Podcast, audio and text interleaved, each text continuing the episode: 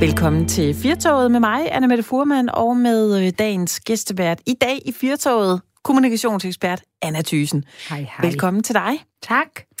Så er det blevet mandag. Ja, Har du haft en god weekend? jeg har haft en mega god weekend. Det var jo dejligt vejr. Det var så varmt Det var går. Indian sommer. Det var det. Hvad har du lavet? Øhm, ja, jeg har jo den her kommunikationsbiks, og så har min kæreste og jeg, vi og synes, vi ikke havde nok at lave, så vi har åbnet en food truck med fransk inspireret simmermad. Nå, en food truck. Hvor, ja. hvor står den hen? Den står ude på øh, Refshaløen i København, okay. hvor der er sådan et øh, mad, øh, food, Ja. ja. street food Ja, ja. marked, som lukker her. Ja. Men så er vi blevet, så blev spurgt de, om vi vil være, de åbner en ny hal, hvor der er seks food trucks. Mhm. Om vi vil have en af dem. Og jeg ved ikke, øh, hvad der skete, men vi sagde ja. Har det I- gjorde vi gik- for gik det 10 godt så? dage. Ja. Ja, altså, der var jo ikke så mange gæster på den måde. Nej. Altså, det var trist, men måske var det også godt, at der ikke var så mange, fordi vi er jo ligesom ja. lige helt nye i det. Vi, jeg tænkte hele tiden på den der... um, Vi skal jo lige til at lære det. Altså, sådan en, som også har brug for en kæreste, jeg ved ikke, om vi har brug for en food truck, men ja. vi er jo lige ved at lære det. Den kørte meget i mit hoved, men det gik Ja. mega godt. Og det, Ja. folk, jeg synes jo, det er sjovt at prøve at lave noget, så, eller ikke prøve, det har jeg gjort mange gange, men jeg arbejder jo meget sådan i luftkategorien. Altså, jeg siger ting og strategier og alt muligt. Og så er der nogle andre, øh, mine kunder, der skal eksekvere det. Og her, der er det mig, der os, der bestemmer selv og skal stå og sige og sælge fransk mad. Så vi laver Ja. bøf bourguignon, og altså, det folk er mega glade for det. Altså, Ja. jeg synes selv, det er mega godt. Ja. Men, øh, og Billa er jo sådan sidst i 60'erne, og jeg er jo Din kæreste. 55. Ja, så vi er jo, øh, vi er jo, og det er jo ikke sådan, vi har fået en ny karriere. Kender du ikke det, at hvor man bare tænker, det må vi skulle prøve det her? Jo, det kender jeg da så godt. Men der, altså fra dit fag og så ud i en food truck, det er alligevel et spring, øh, der vil noget. Mm. Så kan det være, at du kommer til kort med dine kommunikationstalenter der, hvis Det folk kan- de skal købe noget bøf bourguignon. Nej, Hvordan fordi, er det gået? Jamen, det er Kan du, gået godt. tale, det- kan du tale dig Ja, det til kan man salg? faktisk. Det, det er faktisk Ja. forskel på en restaurant. Det kender vi jo alle sammen. Vi har jo alle sammen arbejdet på restaurant nærmest. Øh, at der, når du kommer ind på en restaurant, så er det jo ligesom, altså der skal meget til, for at du går ud igen. Altså, Ja. så skal det virkelig være meget Ja, ja, beskidt eller et eller andet. Så har du besluttet dig. Men når du står foran en food truck, eller en, hvad det nu er, det kan være en båd, Ja. Så er der også andre med lækker mad. Så der skal du ligesom være på, fordi Ja. hvis ikke du kigger op og siger, hvad så? Altså, du skal have noget bøf bourguignon, så, eller står med din mobiltelefon, eller står og råder i en... Ja, det duer noget. ikke. Nej, fordi så går de bare et andet sted hen. Ja. Så kommunikation fylder faktisk rigtig meget. Ja. Øh, det er jo så ikke pressemeddelelser og alt muligt. Det er bare... Og så handler det jo om at lave noget, man synes er sjovt, og både Bill og jeg, vi er jo vilde med mad. Og så ja. har vi et hus nede i Sydfrankrig, og Bill har så skrevet en bog om, øh, om 10 gamle damer nede i den lille landsby der, deres gamle opskrifter. Ja. Fordi det er ved at gå... Altså, det er ved at, altså, de glemmer, og det gør vi også i Danmark. Der er jo ingen af os, der har tid, til- tid til at lave sådan en bøf bourguignon. Det tager Nej, nogle det tager 5-6 100 år. timer, ja. Ja. Og det gør man altså ikke lige, når man kommer hjem fra arbejde. You will know, Anna med det. Ja, det- Der det står det. man lidt med, hvad så unger? Ja. Hvad skal vi lave i dag? Ikke? Ja. øhm, så derfor er det... Og så er det, vi... Jeg prøver at markedsføre den her bog, og så er det, det kører ligesom af sporet, og vi ender med den her food truck. Ja, herligt. Det, vi taler jo meget om det her med øh, nethandel versus handel i de fysiske butikker. Mm. Meget modigt lige i øh, den her krise, vi er i lige nu, at åbne en øh, food truck. Jeg ønsker jer held og lykke, Tak Anna. Det bliver, det bliver spændende at følge. Øh, I dag skal der ikke, øh, der skal det ikke handle om øh, mad i, food trucks. Det skal handle om øh, Trump lige om lidt. Mm. Har Præcis. ikke betalt så mange penge i skat, er der nogen, der siger. Så skal vi øh, tale om øh, stress på arbejdspladsen. Så skal vi tale lidt om, øh, om den her dansen om coronaen. Hvordan vi gør her hen over er det efteråret. dansen med coronaen? Jeg tror, der Ja. er flere afarter, af det udtryk, er der ikke? Jo, du sagde, du havde det lidt stramt med lige Jeg præcis synes, det det er udtryk. at høre på, men det Hvorfor tror jeg, synes du det? Fordi det er en øh, måde at, at i tale sætte, altså et problem, altså som, som altså der er sådan noget smooth, sweet talking i det. Det er noget, man bruger om noget, som, altså hvor man i forvejen ser nogle politikere, der skiftevis, øh, de, de har en befolkning, der både er bange og utrygge, og så er de nogen, der vil skide det hele et stykke. Og så vælger man bevidst, det er sådan et spændudtryk for at kunne øh, i talsætte det her corona på en måde, så ingen bliver rigtig sure. Men når du sidder ude, apropos restaurant, eller har mistet, altså er blevet fyret i, fra rejsebranchen, Mm. så er dansen Ja. med eller om corona det lyder af helvede til. Ja. Det kan være, at du skulle være øh, brætsrådgiver så omkring det her. Men det, vi skal altså tale med en, øh, en overlæge omkring det her, hvad vi gør, fordi vi ramler jo ind i øh, nærmest øh, årets første øh, dag på influenza-sæsonen, og hvordan kommer det lige til at, at spænde an, når man har øh, alle de her andre problemer også? Har du, har du tænkt over det selv? Jamen, jeg, jeg er bare sådan... Hvordan du vil navigere i det? Jamen, jeg har det bare sådan, altså, vi får jo ikke influenza. Altså, det fik vi da ikke i foråret. Der var ingen, der havde influenza, fordi vi... Men der kan det selvfølgelig... Altså, det, jeg mere ser problem med, det er, hvis, hvis man får... Hvordan ved man, hvad der er hvad? Jeg vil bare gerne have sådan en... Nogen, der lige skriver til mig på en sms, hey, Marker, det er jo ikke corona, du har, det er influenza, eller omvendt. Mm. Fordi jeg kan forstå, jeg har bare jeg, news og radio kører altid i baggrunden, når jeg sidder og arbejder, det har gjort her til formiddag. Så er der bare, øh, altså så er der jo bare, øh, bes, altså de stormer, bestormer de praktiserende læger for at få tider, og folk bliver åbenbart øh, testet lige rigeligt nogen, men hvem skal ikke testes? Hvem skal testes? Hvis du så lige ryger en omgang influenza ind over, så tænker jeg bare, holy guacamole, mand, nu går det amok. Ja.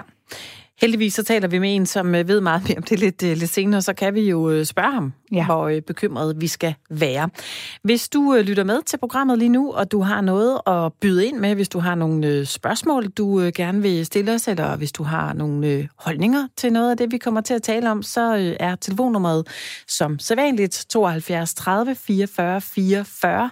Du kan også sende os en sms, det gør du på 1424. Du skal lige skrive R4 og så din besked, og så ellers øh, afsted med den.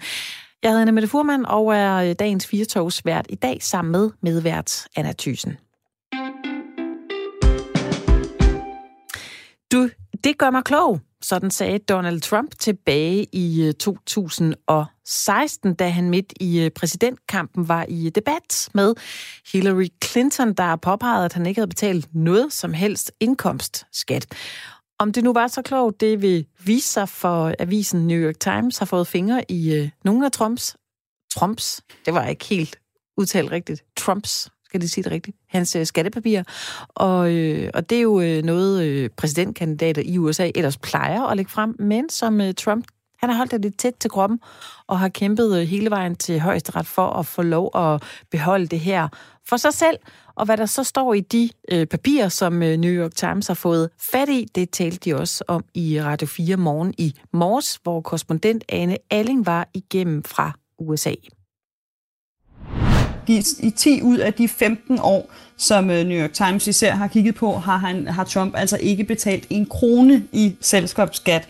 Øh, I 2016-2017, der betalte han en lille smule. Der har han betalt 750 dollar i skat, altså lige omkring 5.000 danske kroner. Så det er altså en masse penge, som han har tjent, men det, som, som hans indberetninger så viser, er, at han, han taber flere penge, end han tjener. Han har flere udgifter, end han tjener. Det er i hvert fald det, han har sagt til skattemyndighederne. Så det er um, interessante oplysninger. Men øh, det findes der også mennesker, der gør i Danmark, trækker udgifter fra øh, i skat. Hvorfor er, diskuterer man det så hæftigt, når det er Donald Trump, der gør det? Det er jo fordi, at det er spørgsmålet om, hvad det er, han har, hvad det er, han har, har trukket fra i skat, og så også om det, altså, hvorvidt det passer, at han har de her enorme tab. Trump han øh, har jo øh, mange, mange forskellige forretninger, casinoer, øh, hoteller, tv-shows. Nogle af dem har så haft store tab, som han så har ført over i andre firmaer, for at selvom han så har tjent penge på dem, ikke har skulle betale skat af det. Så det er det, som, øh, som, som New York Times prøver at undersøge, men det er altså også noget, som skattemyndighederne selv i lang tid har været ved at undersøge. Avisen selv kalder det for øh, skatteundgåelse og ikke skatteunddragelse. Altså, øh, de kalder ham ikke en decideret skattesnyder, men måske nærmere en øh, skattespekulant. Lige nu der skal vi tale med dig, Michael Bjørn Hansen. Velkommen til programmet. Ja, tak. Du er advokat med speciale i skatte- og strafferet, og øh, har tidligere arbejdet mange år som øh, kontorchef i skattevæsenet. Er det her godt skattehåndværk, det, det Trump han er ude i? Ja, det minder jo lidt altså, tankerne hen på Mogens Glistrup i sin tid. Det var sådan en kæmpe cirkus, øh, hvor det hele kørte rundt, og, og, og han øh, skaffede sig nogle fradrag, og det endte sig bekendt med Glistrup, at, at med Brav, og han, han blev dømt. Øh, nu siger New York Times, at det er skatteundgåelse og ikke øh, øh, skatteunddragelse. Og, og det er jo rigtigt nok, at man kan jo godt have lovlige fradrag. Altså det kan man jo sagtens, og det kan man jo med, med underskud og, og renteudgifter og alle mulige slags ting, fordi man har jo en lang række fradrag. Det, der undrer bare lidt, det er jo, at sådan en mand som ham, øh, der ligger det jo nok meget i selskaber. Og det er jo sådan, at man jo ikke kan overføre fradrag fra selskaber over i den personlige økonomi. Øh, når det er så rodet, så kunne man godt få tankerne hen på, at hvad er der fiflet på en eller anden måde? Er det her meget smart? Er det så overskueligt, at skattemyndighederne har svært ved at, at trænge ned i det? Øh, hvad, hvad er op og hvad er ned i den her sag? Mm. Men Hva? navnlig når vi ser Trump, så er der en lille sjov ting, som jo, vi, vi ved jo godt, at skattemedarbejdere, vi er sådan nogle øh, kedelige nogen, ikke? grå små mænd, der spiser ikke mad og drikker, hvad hedder det, fortyndet skumme til frokost og sådan noget. Mm. Det er sådan, der skattefolk. Men tænk, det er derfor, du ikke er der mere.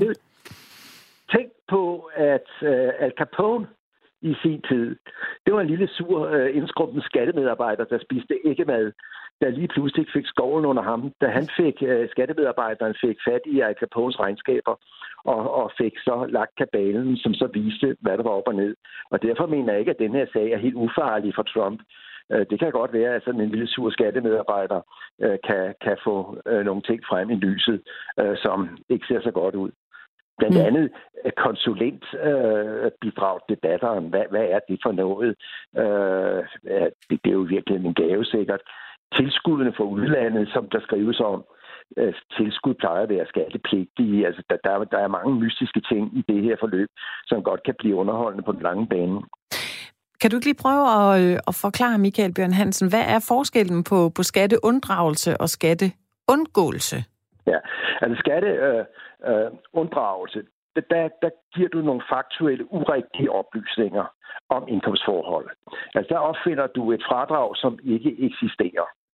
Og skatte, øh, øh, det, det, det er så skatteunddragelse. Og skatteomgåelse, det er, at du lægger din økonomi sådan til rette, at du rent juridisk får nogle fradrag, du er berettiget til at trække fra.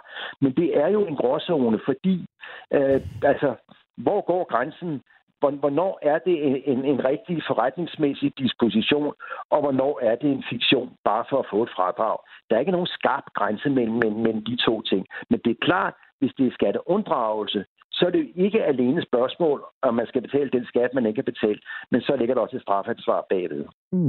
Men men øh, kan det ikke også være altså New York Times, der, der, vil, der bliver nødt til at tage det forbehold, og derfor altså ikke tør, fordi så er de ude jo. i noget, hvor jo. han kan sagsøge dem i... Det, det, det tænkte jeg også på, da jeg ja.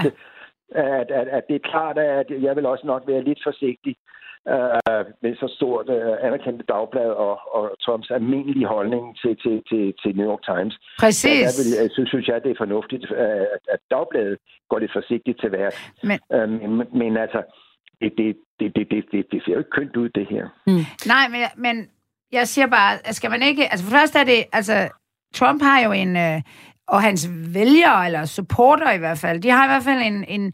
Altså for det første skal man jo lade være med at lægge den danske velfærdsmodel med et tårnhøjt, øh, hvad skal man sige, skatte... Hvad hedder sådan noget? Skatte, skattetryk. skattetryk ind over amerikanerne. Ja. De kan jo dybest set ikke lide at betale skat, nogen af dem. Altså, nej, nej. altså, så derfor kan man sige, at, at hans vælgere, altså for det første, så er han jo også, øh, han får ikke løn for at være præsident, det har han jo, han har nok.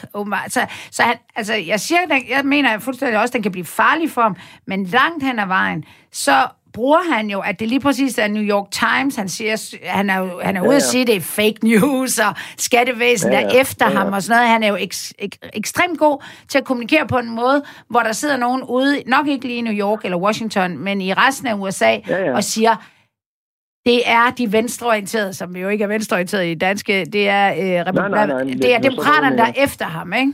Ja, Tror du ikke, det er sådan noget, han gør? Jo, men det er det samme som med Distrup. Jeg tror, der er alle dem, der stemte på Fremskridtspartiet, dengang de fik 28 mandater i 73.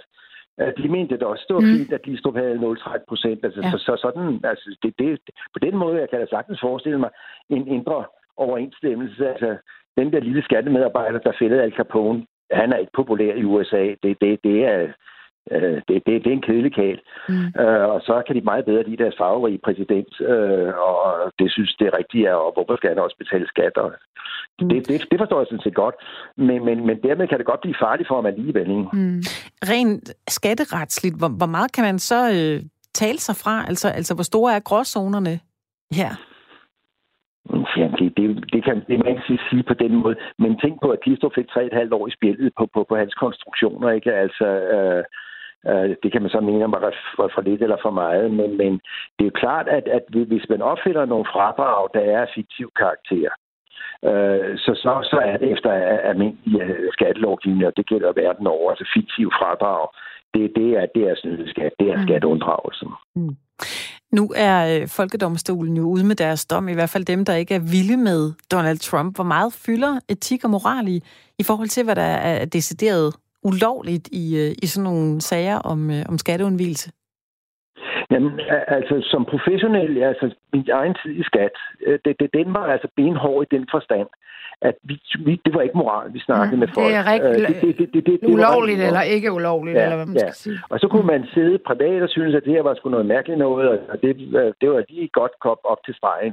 Men, men der var ikke uh, nogen som helst i valsen, at man havde en eller anden subjektiv opfattelse inde i sagerne. Det har jeg aldrig set oplevet overhovedet. Nej, jeg tænker heller ikke, men jeg kan, nu, nu har det ikke noget med Trump at gøre, men jeg har jo selv siddet og betragtet, øh, eller under corona, der kommer lavkagehuset jo ud med en, øh, hvad skal man sige, en skattepolitik, eller hvad man kan sige, bare ordet skattetænkning, det begynder at blive sådan lidt politisk ukorrekt, ja, ja. Øh, som jo langt hen ad vejen var, hvad skal man sige, øh, ok juridisk, men der bliver der ja. lagt det der øh, moralske lag ud over. Nu jo. lever jeg jo af at lave risikovurdering, og det er jo faktisk også noget, altså du ved fra politik, Karl Holst siger, jeg har bare fulgt reglerne det er ikke altid, det dur. Jamen, det er jeg fuldkommen enig med dig i. Men, men, men, men, men den dom over lavkagehuset, det er jo skattemyndigheden, der siger, at det er dom. Det er befolkningen. Ja, ja, men nu taler vi om, det er jo også Trump, der bliver valgt af befolkningen. Ja, ja, men det, det, befolkningen, altså det der, de, de synes, det er noget mærkeligt noget, at der var de der store lån, og lavkagehuset kunne trække alle de renteudgifter og sende som nogle opdragsgiver i udlandet, og synes, det var uetisk. Og det er da en, en, en rimelig nok reaktion øh, komme med. Det, det, det, det, det må folk jo selv om, og det, det er fint nok.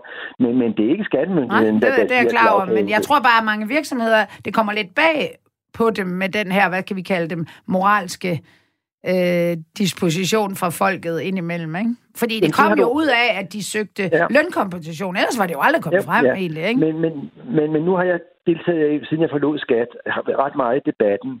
Og det, det skældsættende år var faktisk 2013 med alt det skattely, der kom frem. Ja. Jeg synes, pressen og offentligheden er betydeligt bedre ja. til at gå på jagt efter, efter, efter skatteunddragelse og, og, og uetisk skat uh, i dag, end de bare var for 10 år siden. Det, ja. det, det fylder meget mere, mm. og man reagerer mere over for det. Hvis du havde haft lavkagehuset-sagen for, for, for 10 år siden, så havde folk jo bare trukket på skuldrene og sagt, Der har slet ikke været en sag, tror jeg. Altså. Nej, men altså, vi vidste, der var en tilsvarende sag mm. af den type. De ja, ja, det er der ikke før, før, før boykot af, af virksomheder på, på, på skattegrundlag, altså der har været boykot af alle mulige andre grunde. Uh, de handlede med de forkerte lande, eller uh, det var uetiske, det ene af børnearbejde, hvad ved jeg. Uh, der har der været en masse. Men, men det, at man også kan reagere mod en, en, en, en virksomhed på grund af deres skatteforhold, det er relativt nyt. Mm. Michael Bjørn Hansen, lige her til sidst, hvis vi kan tale sådan øh, generelt om, om folk, der, der bevidst undgår at, at tale skat, har de så nogle, nogle fællestræk? Altså det, som jeg har oplevet de mange år, jeg var i, i, i, i skat, det er jo, at det jo ofte er folk øh, på, på vaklende øh, fødder, øh, der begynder at, at, at fifle med skatten.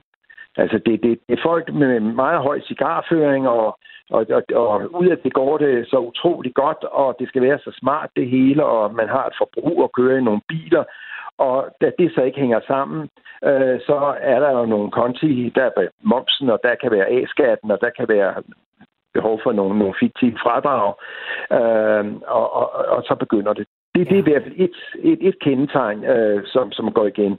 Om der er andre, det, det kan jeg ikke, jeg er jo ikke kriminolog på den måde, men, men, men ofte folk på, på, på vaklende fødder er de værste.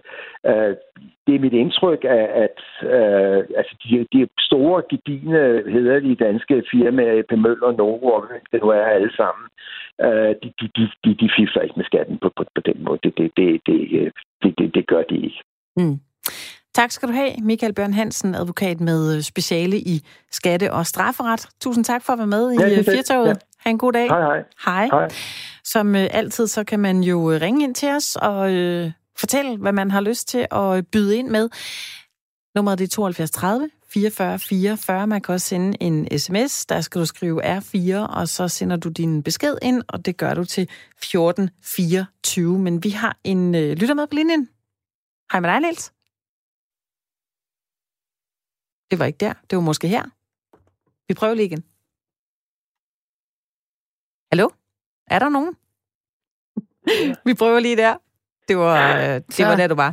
Nu er der hul igennem. Ja, ja. Drøner rundt på Velkommen. kanalerne. Nej, hvor vildt. Det er jo meget hyggeligt. Ja. Øh, men øh, ja, det jeg ville sige, det var egentlig bare, at øh, jeg, jeg, jeg, jeg føler, at vi lever lidt i en verden, hvor den kloge er den mindre kloge. Ja. Og at dem, der sidder, du ved, i den anden ende af skat, øh, Øh, revisor og sådan noget, og folk, der har råd til at betale sig fra det, de, der er så mange huller, og du ved, de skal lukke hele tiden. Så man har lidt indtryk af, at det er sådan en uendelig rejse, man er på. Og det der med retfærdighed, øh, som alle mennesker selvfølgelig gerne vil have et eller andet sted, hvor man siger, hvis vi nu alle sammen betalte 25 øre hver tjene kroner krone i skat, så ville alle jo have- have betalt lige meget til kassen, kan man sige. Set sådan, så kunne folk jo bruge deres overskud til, hvad de vil.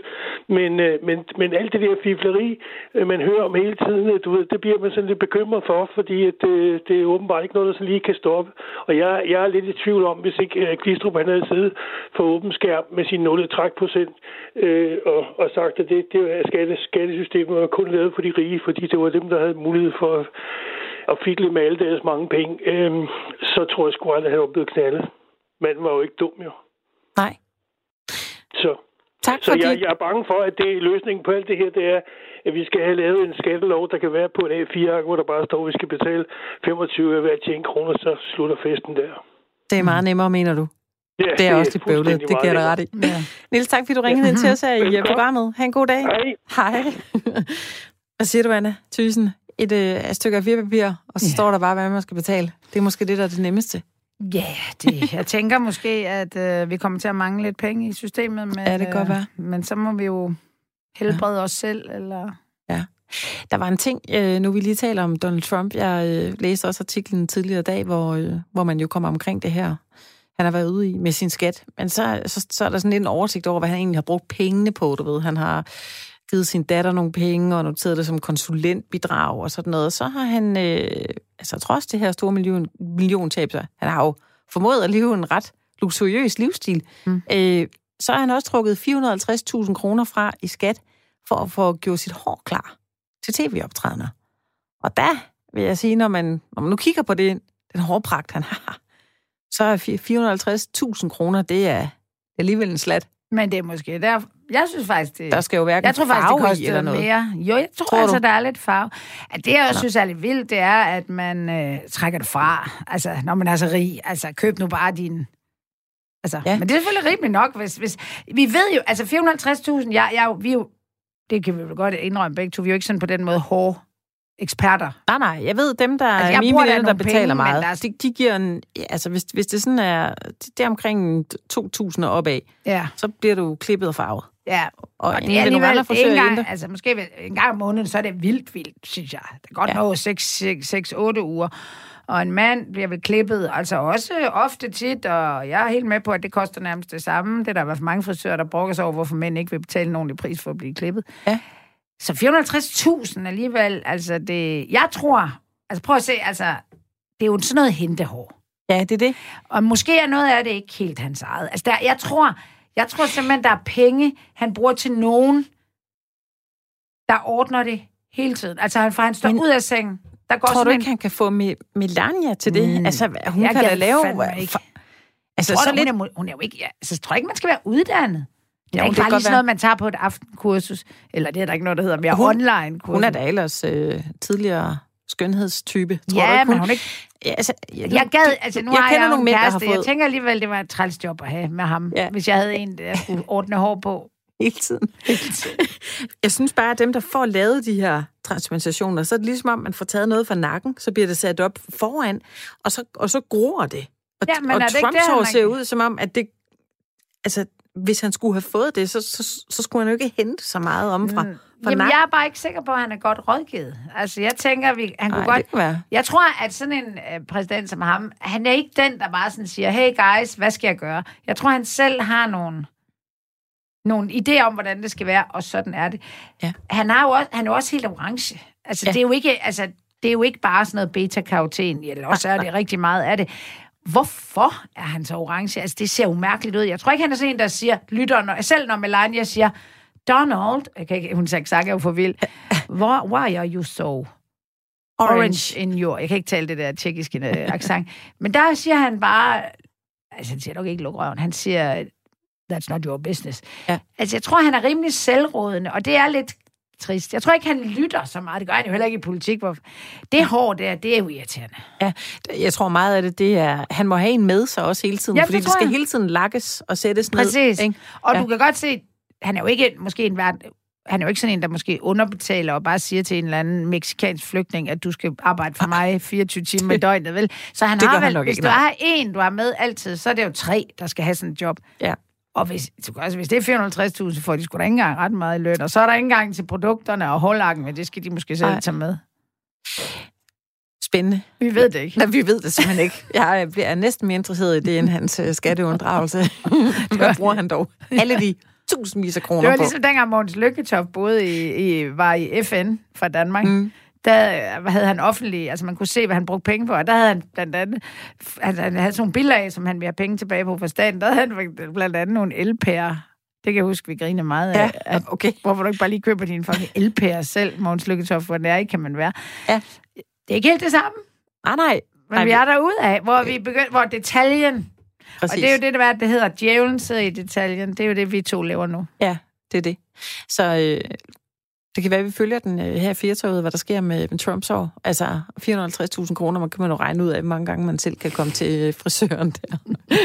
lad os lægge den, lad os lægge lad os lægge gange. den her. Her i øh, programmet, der øh, sætter vi nogle gange øh, nogle mennesker op på en øh, pedestal og, og hæpper lidt på dem, og så er der nogen, vi, vi samtidig buer lidt af. Øh, men jeg synes, der er så mange mennesker, der bliver buet af lige for tiden, så jeg tænkte, at øh, jeg egentlig hellere vil stille dem op, vi bare hæpper på. Og det er de billige point, jeg har gået efter i dag. Nå. Men jeg mener det fra hjertet. Øh, jeg synes, at øh, skolelærer og øh, pædagoger, altså, de må godt lige blive hæppet lidt på i dag. Fordi, for eksempel på min børnskole, der går de omegnen af øh, 700 elever. Og for dem, altså bukseret rundt på den skole med retningslinjer, og øh, får dem inddelt i, hvem der ikke må se hvem, øh, på grund af de her restriktioner med coronaen, og holder os informeret på Aula, øh, svarer på tusind beskeder om, nu har der været pressemøde igen, hvad gør vi så? Jamen, altså, det, Så øh, hvi- hvis vi nu lige kunne sende dem en virtuel medalje, så, øh, så synes jeg, vi skal gøre det, fordi jeg synes, de, de kæmper med så meget. Der er stadig, jeg har hørt, at der er stadigvæk øh, børnehavebørn, der bliver leveret ind igennem et vindue nærmest, altså fordi Nå, man øh, ikke gør andet på grund af corona. ind Altså, igennem et vindue. Ja, så der ikke er de nogen... løfter dem ind igennem et vindue. Jamen, eller vuggestuebørn, altså, altså Okay. ikke, ikke sådan nogle 10. klasse, vel? Nej, nej. Ja, ja, men jeg siger, altså, det jeg vil sige med det er, at jeg tror, der, der er jo virkelig mange af de her restriktioner og regler og alt muligt, der er der er også gråzone, og jeg tænker også, at ud, altså, du har de der forældre, du skal håndtere, som nogle af dem er mega bange, nogle af dem er vil bare skide på det hele, og, og altså jeg hører, har lige hørt om øh, børnefødselsdage, hvor nogen jo ikke vil holde, og andre godt vil holde, og vi gør det bare på den her måde, og så må vi også bare invitere dem, der gider, og dem, der ikke må eller kan. Det er jo et mareridt. Ja. Og, der, og de snakker jo med lærerne om det. Altså hvis jeg var lærer, der er så bange under bordet, jeg bliver der aldrig, er det ikke? Jeg vil jo sige, hold jeres kæft. Ja. Opfør Og det, tror jeg ikke, man også, kan, Jeg, jeg tror faktisk også, der er nogle lærere og skole, skoleledere også, der måske tænker, hold nu kæft. Mm. Øh, men jeg kan godt forstå, øh, at de her lærere bliver trætte, og derfor synes jeg lige, vi sender dem med sådan en Yes. øh, virtuel high five øh, her fra Firtoget, fordi øh, de, de gør det altså godt, rigtig mange af dem, fordi og så, børnene kommer også hele tiden med spørgsmål. Ja. Hvad med det? Må vi det? Hvad gør vi så? Ja, og hvorfor? Øh, og hvorfor? Og så spørger øh, lærerne, eller de andre kollegaer måske, hvorfor gør du sådan? Eller Mm. der var en, der havde en madpakke med. Øh, Det er et ægte eksempel, jeg har hørt om. En hvis... Øh, der var en lille dreng, der havde en madpakke med. Og så øh, måtte han ikke... Han, han havde ikke fået åbnet sine, øh, de der oste, Ved de der ostehaps? ostehaps. Ja, nej. Og, og så ville læreren ikke åbne dem for ham, fordi hun ville ikke røre ved hans mad, fordi det kunne jo smitte. Mm. og der, og Så der skulle der så der lige sin et, et, ja. Og, og der, der kunne man jo godt sige, ja, ja, så åbn da den ostehaps for ham. Altså, men det ville Ja. hun ikke. Fordi hvis nu... Øh, og Men, så men jeg forstår ikke rigtigt, altså, det er jo ikke nogen kritik af den pågældende lærer, men, men det ja, vi andre gør, og vi giver jo ikke hånd eller noget, men man spritter jo af før. Altså, sprit af, Ja. åben, ost, åben oste. Det man kan sige, der kan være, nu går jeg ud af en tangent, men jeg har, har du smagt nogle madvarer, der har været i forbindelse med håndsprit? Øh, nej, det tror Nå, jeg det faktisk ikke. Det er Nej, ikke det er fedt. ikke. Det smager Nej. af helvede til. Ja. Nå, men hvis du så siger, at dreng er ligeglad med, at det måske smager lidt af håndsprit, og så spritter hun af bagefter igen, så kan man jo godt. Men omvendt, 25 elever gange to ostehaps, altså så er Ja. den dag jo gået, Ja, og det hele lugter af helvede til. Altså, Ja. så kunne man jo også tænke, ved du hvad, lige i den her tid, der giver vi ikke ostehaps med Nej. hjemmefra, eller så pakker vi den op. og Eller pakker jeg vil jo give. Min søn, altså hvis han var lille, så vil jeg give ham en lille ostehaps-saks med, så kunne han selv klippe Ja, så den kunne han selv klippe Eller den. åbne den der for fanden hjemmefra lidt. Ja, Den Præcis. bliver jo ikke Ja. hård af det. Nej.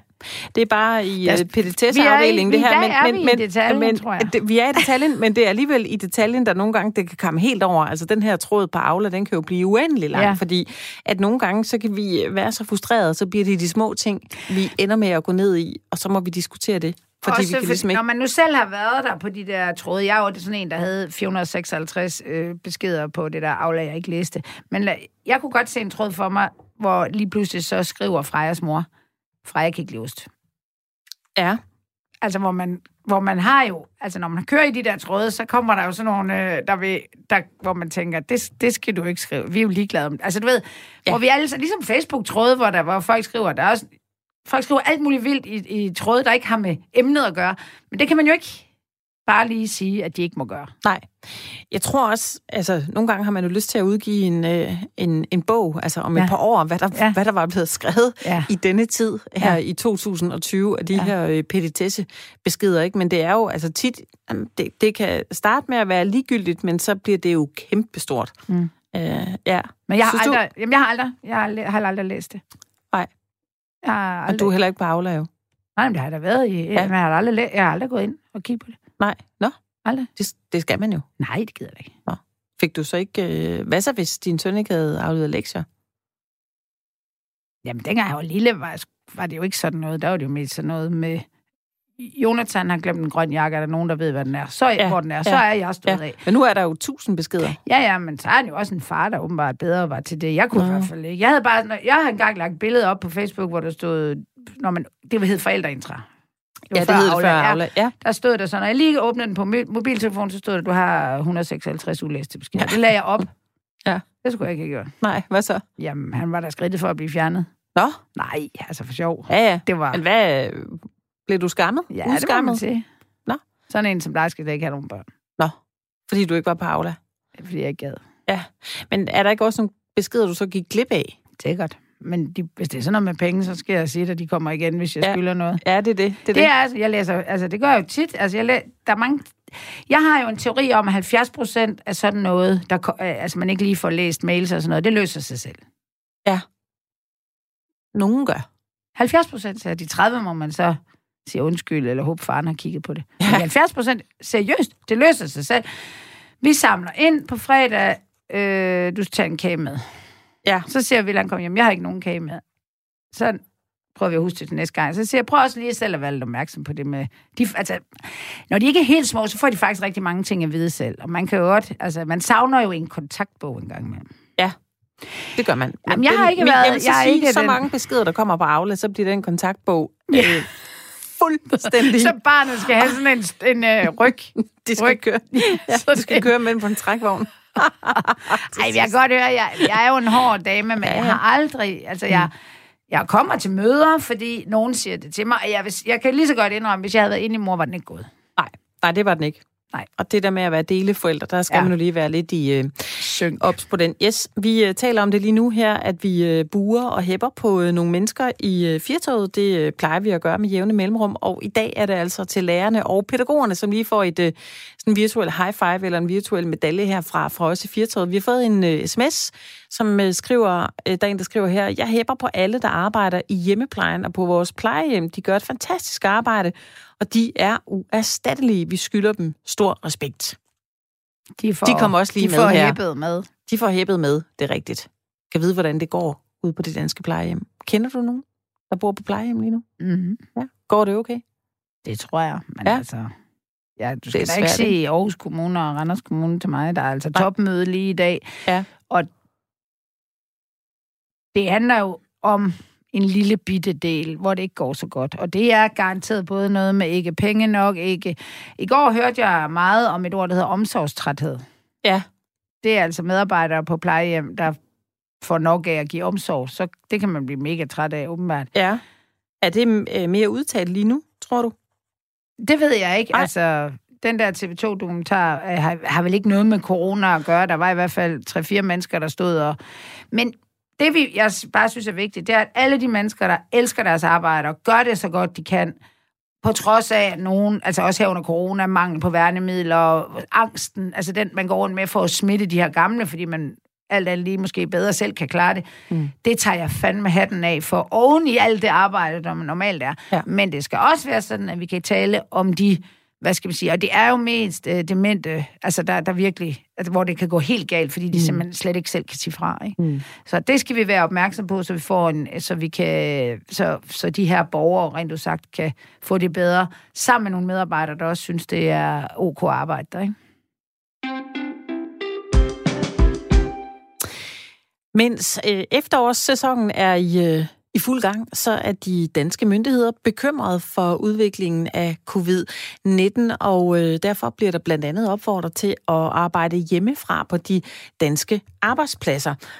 Og det betyder jo, at øh, der er mange, der er blevet sendt hjem, men er det mon øh, godt eller skidt, eller et sted midt, midt imellem at øh, klare de her arbejdsopgaver for spisebordet, og så øh, lige deltage i et, i et Zoom-møde? Det er jo noget, rigtig mange af os har gjort her under lockdown i særdeleshed. Lige nu skal vi tale med øh, Birgitte Clausen. Velkommen til dig, Birgitte. Tak for det. Du er managing partner hos Structures, og så har du været med til at lave en øh, undersøgelse om, hvad vi lærte af coronakrisen i forhold til at arbejde hjemmefra. Hvad har vi lært om hjemmearbejde under coronakrisen? Vi har lært adskillige ting. Først og fremmest tænker jeg, at øh, vi har lært, at øh, hjemmearbejde er langt bedre end sit rygte. Det har vist sig, at vi har kunnet meget mere, end vi troede, og også at flere har kunnet andet og mere, end de troede. Vi har også kunnet se, at øh, hvis vi bruger hjemmearbejdet rigtigt, så kan det både løfte effektivitet og trivsel hos medarbejderne. Mm. Vi kan også se, at det handler om, hvordan vi får sat mixet sammen imellem, hvornår skal vi arbejde hjemme, og hvornår skal vi være på kontoret, mere end det handler om enten eller. Og så sidst, men måske ikke mindst, så, øh, så kan vi måske også se, at, øh, eller tendenserne til, at måske var kontoret svaret, dengang spørgsmålet var, hvordan vi bedst får flyttet bunker af papir rundt mellem os.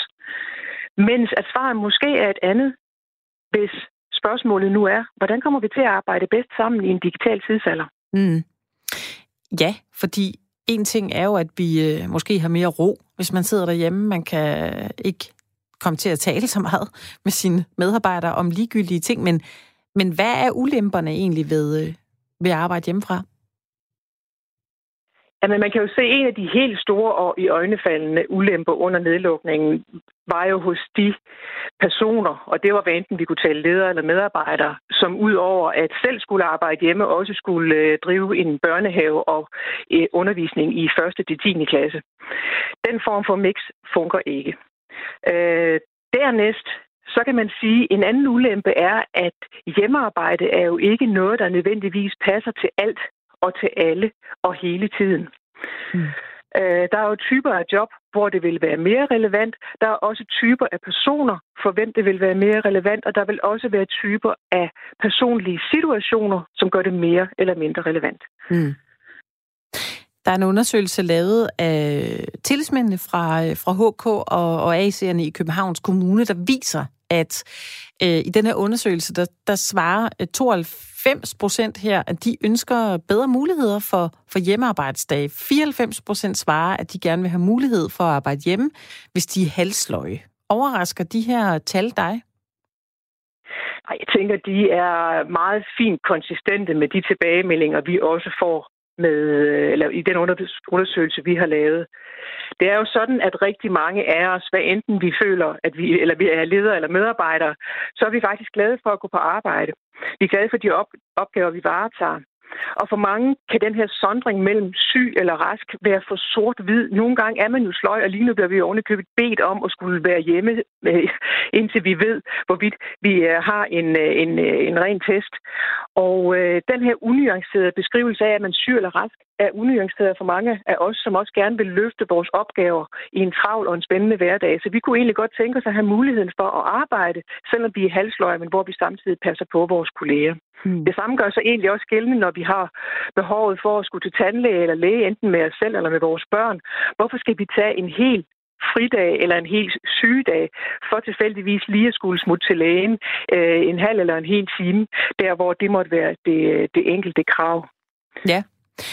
Kan man så tale om, hvilke arbejdspladser, der egner sig bedst til at have, have hjemmearbejdsdage? Der er forskellige forhold, der gør sig gældende. Øh, dels vil jeg grundlæggende sige, at administrative funktioner vil være mest oplagte. Det giver jo ikke mening at sige, at en sygeplejerske, i hvert fald hvis det er en hospitalsygeplejerske, skal have hjemmearbejde. Øh, der er også nogle grænseflader der, hvor vi oplever medarbejdere, som har tæt ansigt til ansigt, eller klassisk ansigt til ansigt kontakt med kunder, borgere eller patienter. Der er nogen, der har meget positive erfaringer med at flytte det online. Vi hører blandt andet om arbejdsformidlingerne i øjeblikket, hvor nogen nu anmoder om konkret at få lov til at gøre det fremadrettet, fordi at det er både bedre for borgeren og for sagsbehandlerne, at det foregår online. Men vi kan også se, at der er andre sammenhænge, eksempelvis der, hvor vi er inde i terapeutiske eller behandlingsforløb, hvor det kan være en fordel, at folk de måske er tættere og har mulighed for at sidde sammen. Det kommer helt an på personen, og, og, og den problem, problematik, der skal bearbejdes. Mm. Endelig tænker jeg, at en væsentlig kommentar i den her sammenhæng er, at øh, en ting er, hvilke typer arbejdspladser i forhold til opgaver, men noget andet er, at mange virksomheder jo også har et ønske om at kunne tiltrække medarbejdere. Og det er jo ikke alle de medarbejdere, man gerne vil have, der hverken har tiden eller lysten til at flytte eller commute rigtig meget til og fra arbejde. Og her vil man faktisk måske kunne tiltrække medarbejdere, som man ikke ville kunne have tiltrukket ellers, hvis man giver øh, plads til langt mere øh, hjemmearbejde end ellers. Mm. Nu når I laver sådan en, øh, en undersøgelse, altså, kan man ikke også blive lidt nysgerrig på, om vores øh, arbejds, altså måder at arbejde på, om, om det ændrer sig i, i fremtiden? Det tænker jeg helt sikkert, det gør, og, og, og, og det er jo ikke engang noget, vi kan sige, der sker i fremtiden. Det sker jo allerede nu. Vi har jo et bredt spænd af arbejdspladser i dagens Danmark, hvor nogen stort set aldrig indtil nedlukningen har arbejdet hjemmefra, mens andre har gjort det helt rutinemæssigt. Hmm. Så den bevægelse er i gang og, og vil kun blive forstærket fremadrettet. Ja, jeg tænker sådan lidt, det kan være meget rart, det der, man er måske mere effektiv, når man er derhjemme, men man mister vel også øh, de her nære relationer til, til kollegaer, når man arbejder fra sin, øh, sin egen husstand. Det kan man gøre, men det er ikke nødvendigvis tilfældet. Øh, som, som jeg startede med at sige, så handler hjemmearbejde jo ikke om enten eller, men om mixet. Så hvor meget skal vi være på kontoret, vis-à-vis hvor meget skal vi være derhjemme. Når vi begynder at lege med mixet, så har vi jo både mulighed for at lægge nogle aktiviteter på den klassiske arbejdsplads og andre aktiviteter derhjemme. Det vi kunne se under nedlukningen, det var, at der i realiteten var rigtig mange arbejdspladser, som lykkedes med at forstærke de sociale relationer, frem for at forstyrre dem. Det var de arbejdspladser, hvor man på forskellig vis satte øh, det sociale i system. Det kunne være, at der var øh, sociale kaffepauser øh, hver eneste dag mellem halv otte og otte, eller at øh, man sendte øh, legepladen af sig hjemme fra, fra en hønsegård et eller andet sted i Danmark, for at introducere lidt om hinanden og, og, og, og sig selv, når, øh, når man skulle lære hinanden bedre at kende. Og endelig så vi også, at det blev faktisk nemmere at tage kontakt til øh, medarbejdere, som man normalt, eller kolleger, som man normalt ikke vil tage kontakt til. Fordi normalt vil man gå ind til den, der sidder lige inde ved siden af, men når vi nu alle sammen sad lige langt fra hinanden og med en telefon imellem os, og vi havde en masse online møder, hvor vi kom til at høre nye stemmer end dem, vi normalt hørte på, så begyndte vi at række ud til folk eller kolleger, som vi ikke tidligere havde talt med, og der blev faktisk knyttet mange og nye kontakter i samme situation. Aha. Det er da spændende. Det havde jeg ikke lige tænkt over, at der er måske nogen, som, øh, som kommer mere på banen, fordi de, øh, nu sidder alle ligesom online, og så, øh, så er der måske nogen, der byder ind, som, som ikke plejer at byde ind. Ja, vi oplevede jo også, at øh, rigtig mange, øh, der hvor det virkelig lykkedes godt, kunne fortælle, at de havde sjældent oplevet mere synlig ledelse end i den situation, hvor deres ledere var så langt fra dem, som de nogensinde før havde været fordi at ledelserne interesserede sig oprigtigt meget mere for deres medarbejdere, end de havde gjort tidligere. De ringede måske en til to gange om ugen og spurgte øh, nysgerrigt til, jamen hvad, øh, hvordan har du det? Hvordan går det hjemme med dig? De var jo alle sammen optaget af, i hvilken grad vi havde det godt, og ikke nogen var blevet syge.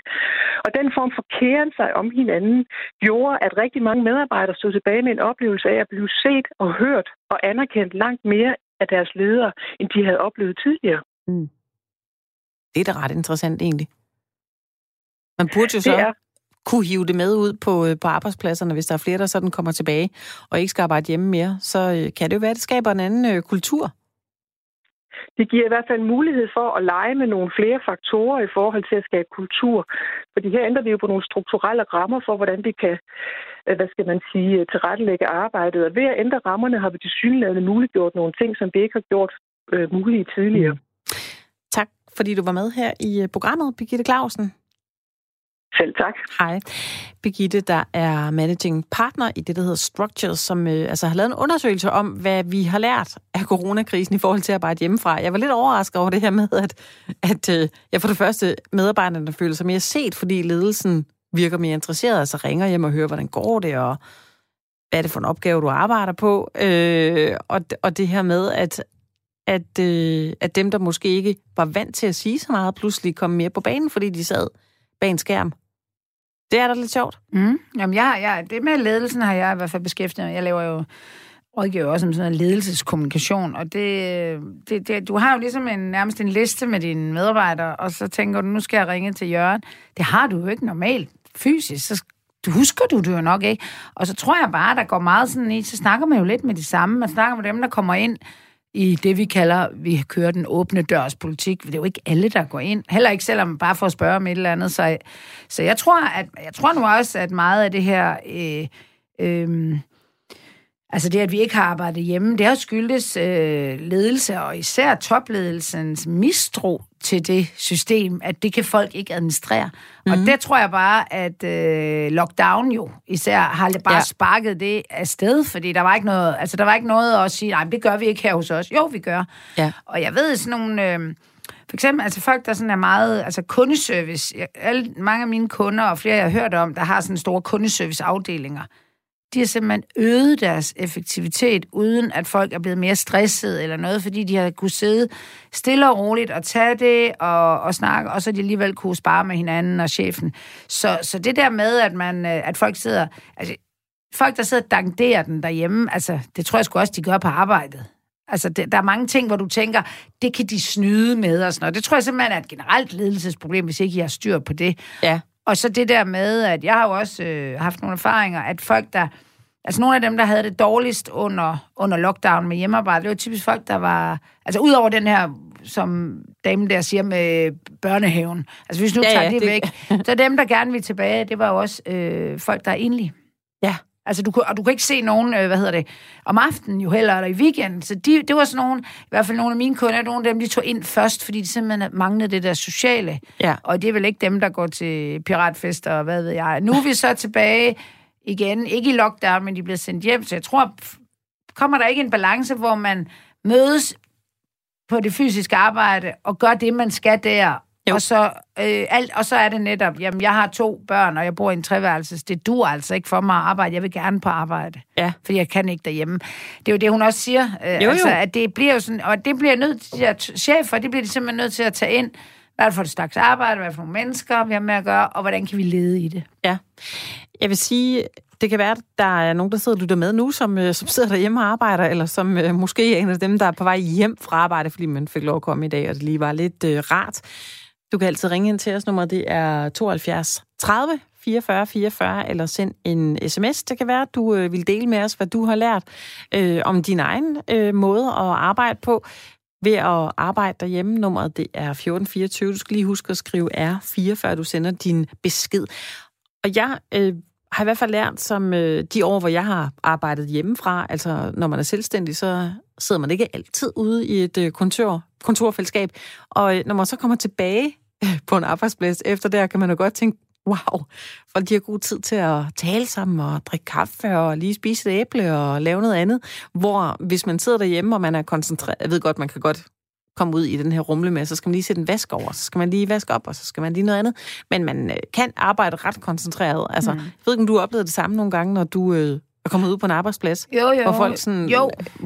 Jo, jo, altså hvor der er dybest set, og altså også nogle mennesker, der har hele kalenderen tæppebelagt med møder, hvor man tænker, what the fuck, altså hvad laver de derovre, og hvad Ja. kommer der ud af det, og hvornår skal de egentlig arbejde? Ja, Altså, ja. og det, det, jeg har jo selv, jeg har jo også, øh, jeg har jo kontor, altså sammen med en masse andre, fordi jeg har behov for at være sammen med folk, og også folk, der ikke er mine kunder kun, og så arbejder jeg derhjemme. Altså jeg har, så selvom jeg er selvstændig, så har jeg egentlig de samme behov for at være sammen med nogen, men også mm. at arbejde. Og jeg arbejder jo igennem, altså jeg snakker det meste af dagen, nu kan man sidde jeg også her og gøre det, ja. øh, og så arbejder jeg jo, jeg har jo også behov for at være mig selv, og bare sidde koncentreret og lave noget.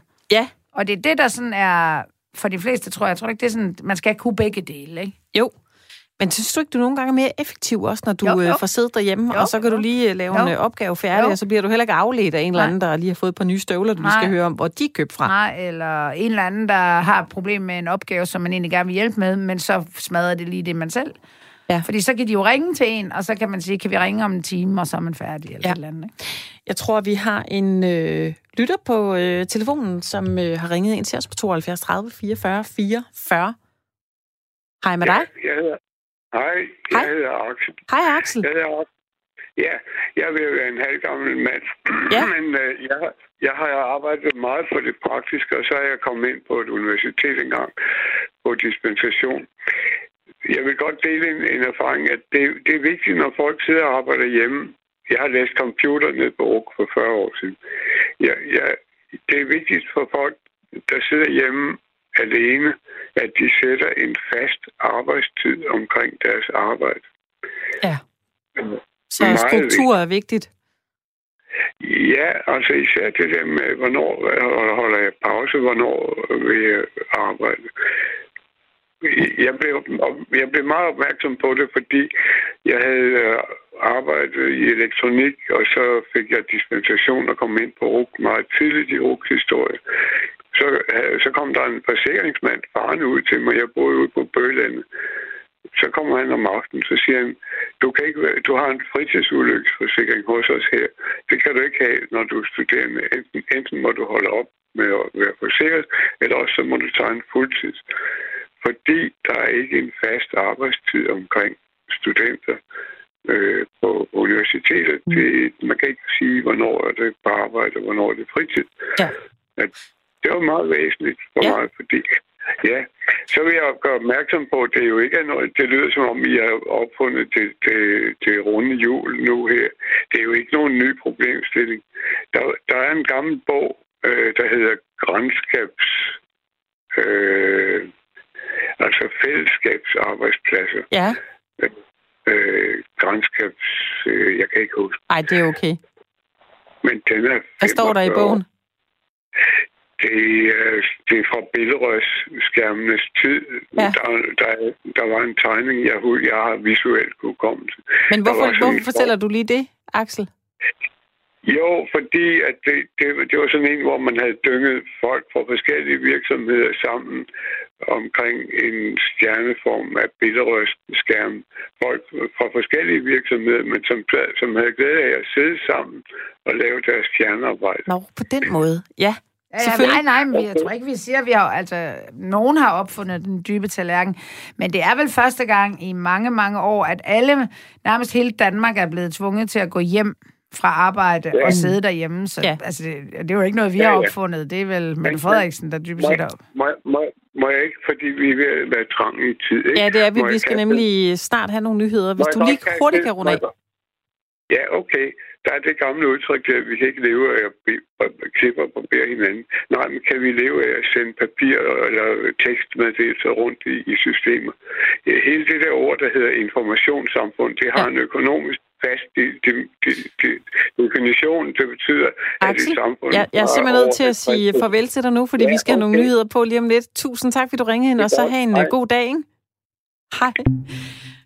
Første time af Firtoget er ved at være slut. Vi er tilbage igen i næste time. Stadig med dig, Anna Thyssen, som øh, yes. dagens gæstevært her i Firtoget.